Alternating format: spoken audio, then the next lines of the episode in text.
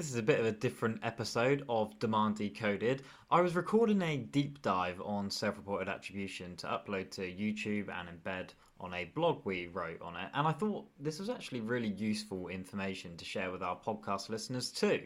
So, if you want to know everything there is to know about self reported attribution, carry on listening to this episode.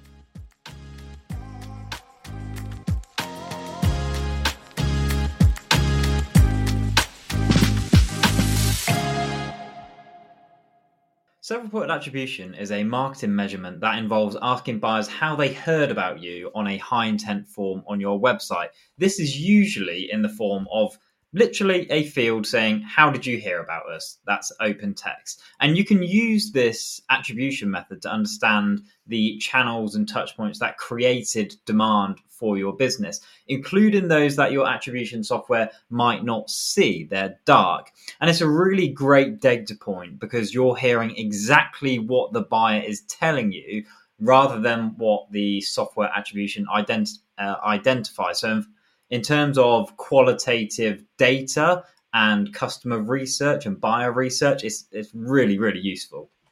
There's loads of benefits of self reported attribution. It's a low effort, high impact attribution strategy, really. And some of the benefits include highlighting dark touch points that traditional software attribution simply can't track. For example, like um, referrals from partners or other people. You know, within self reported attribution, the buyer, upon submitting the form, can tell you, I heard about you from this person, or I saw you at this event, or, you know, I heard you heard about you in this community. There's lots of different ways that people hear about you that software can't track.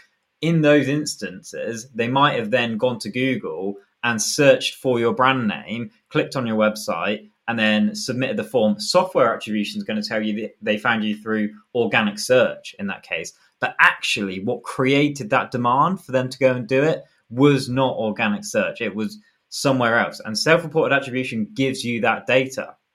It gives you in depth qualitative insight into what really drives the most meaningful marketing conversions. It uncovers those channels that you potentially had no idea were working for you. I suppose as well it it gives you an understanding of your buyer's preferred ways to self educate and gather information. If you're looking at the trends and self reported attribution is saying um, lots of the same things, it might be events, it might be referrals, it might be they heard you through podcasts, through LinkedIn, through all these different formats. You can start to really um, gauge a trend of what your buyers are resonating with. And it really just helps you to gain an overall holistic, realistic view of your marketing efforts. So, as I briefly mentioned, software attribution, there's a bit of a debate between self reported attribution and software attribution, but really you can use both together. But it's absolutely critical to understand the differences between the two types of attribution. So, while self reported attribution relies on buyers telling you how they heard about you, Software attribution relies on cookies and tracking pixels and other data points to identify the interactions that buyers have with your business. And they are measured, you know, through those cookies and pixels. And there are a few issues with this. The fundamental issue with software attribution is that it simply doesn't have the capability to track dark touch points. Like your software attribution wouldn't know if somebody in a community mentioned you in a Slack conversation, right? There are endless channels that software attribution simply can't measure because of the limitations and the way that it has to measure through cookies and tracking pixels. So if you think of channels like word of mouth, communities like Slack, Discord, Facebook, LinkedIn, all that all those stuff and social media groups, podcasts, events, all of these channels are outside of the cookies and pixels that your software attribution needs in order to measure correctly. This often creates a huge measurement gap between self reported attribution and software attribution. For example, self reported attribution might be telling you that loads of your buyers are hearing about you through podcasts, through events, through LinkedIn, through you know other forms of social, whereas software attribution is telling you that they found you through organic search and direct traffic and you know, paid search, these kind of channels. So it creates a big gap between the reality and what software is telling you, essentially. The thing is with software attribution is it just encourages measurability over actual performance because simply measuring attribution using software alone will naturally encourage you to focus on and implement those tactics that you can only measure using software, like posting links on social media, um, because software attribution can then see, oh, I've got a UTM on that link, so I can then track that when they come back to our website. Um, we know that social media isn't designed to have links in the feed. In feed content is much better and performs much better and gets better engagement. And that's what the social platforms want you to do. But if I was just using software, I'd be like, oh, well, I can't measure that. So let me post some links. So then at least I can measure. Gated content is another kind of uh, symptom of software attribution because you know using gated content basically means you're trying to capture details as soon as possible in a buyer journey so that you can then measure campaign results and attribute a load of things then to that person. Again, we know the downfalls of gated content. It's not how buyers want to buy. Um, it's often filled with loads of leads that are never going to buy from you. And yeah, there's a lot of drawbacks on that. And essentially, you you start focusing on distributing content only in the places that software attribution can measure, like on your website to then um, be distributed on search. Because obviously, if somebody comes back to your website, uh, you can then track their cookies if they accept. And email, uh, again, the same. Like if they interact with your email, you can track that. So whilst these are fine um, to use within a broader strategy, they just simply don't include all of the other dark touch points and those channels that your buyers actually want to use to kind of consume content and learn and educate and even in some cases find like vendors and solutions. With all that said, software attribution is still effective and it is still a good thing to implement it's still tracking the source that the buyer used to get to your website in the end. So, you know, it's a great way to identify the channels that buyers use um, when they're looking to purchase a solution, such as, you know, organic search, paid search, referrals from like review sites like G2.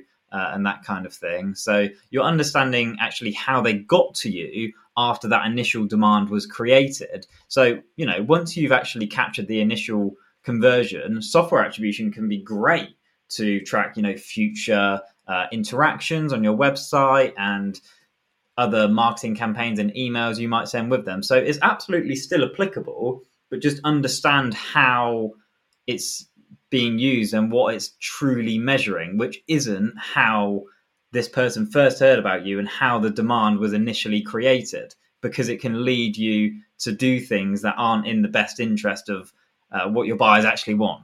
So, really, you should be using self reported attribution and software attribution together to really get ultimate insights. Self reported attribution, great way to measure how demand is being creative, no matter where that channel is, if it's offline, untraceable to cookies and that kind of thing.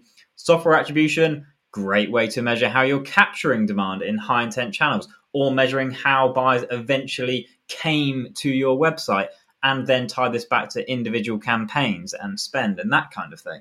All right, so I've explained the difference between self reported attribution and software attribution, but let me actually show you a few examples of this in practice so you can see for yourself the huge, vast difference between these two points of measurement.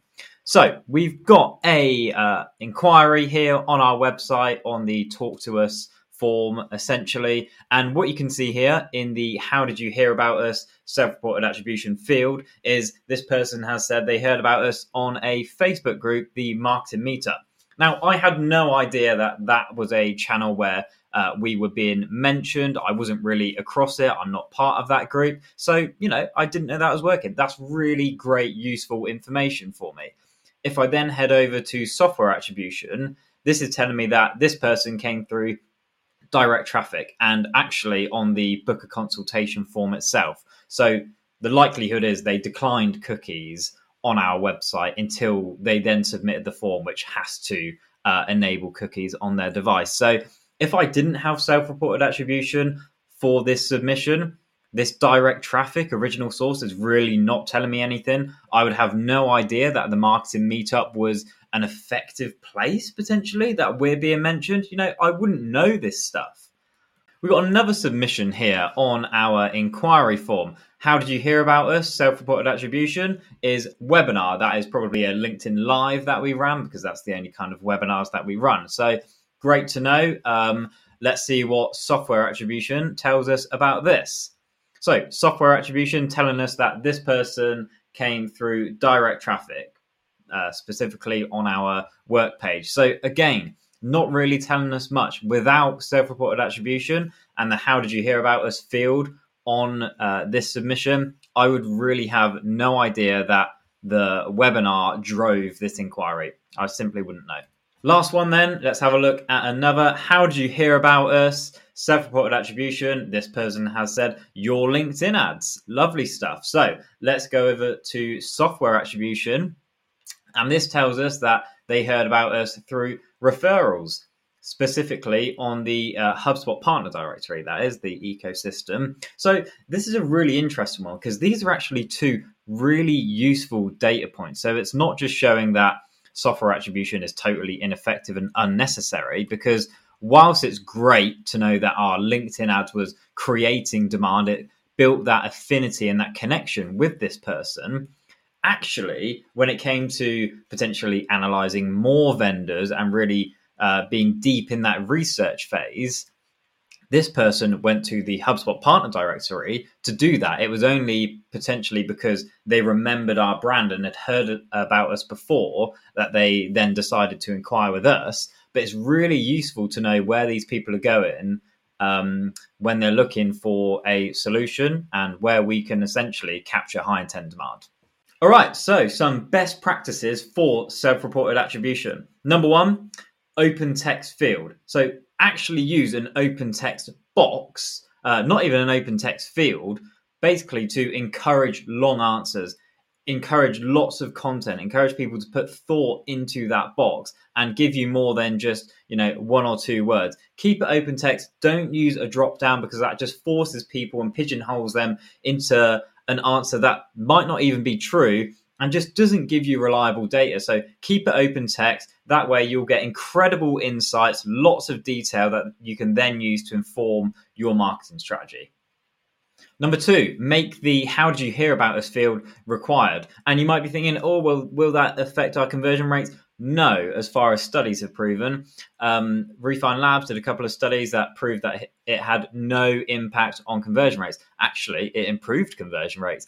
And, you know, when you think about it, serious buyers will likely still inquire anyway. One field is not going to put off a serious buyer that wants to do business with you.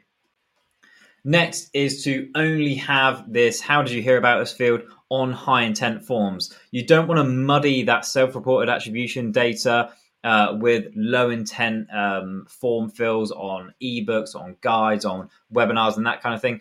Here, you're wanting to analyze what really drives those high intent people, those people that are really likely to buy from you and become customers. What drives them uh, to come to your website and submit that form?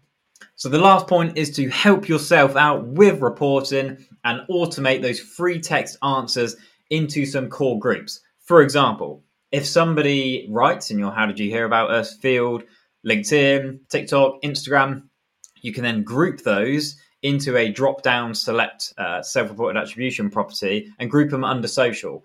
If somebody says they heard about you on like Bing or Google, group them into search uh, events are the same. If they heard about you at, you know, trade show X, trade show Y, group them into events. So then you can do some really clever reporting and actually analyze this in a quantitative way, whilst also having the qualitative answers uh, from self reported attribution.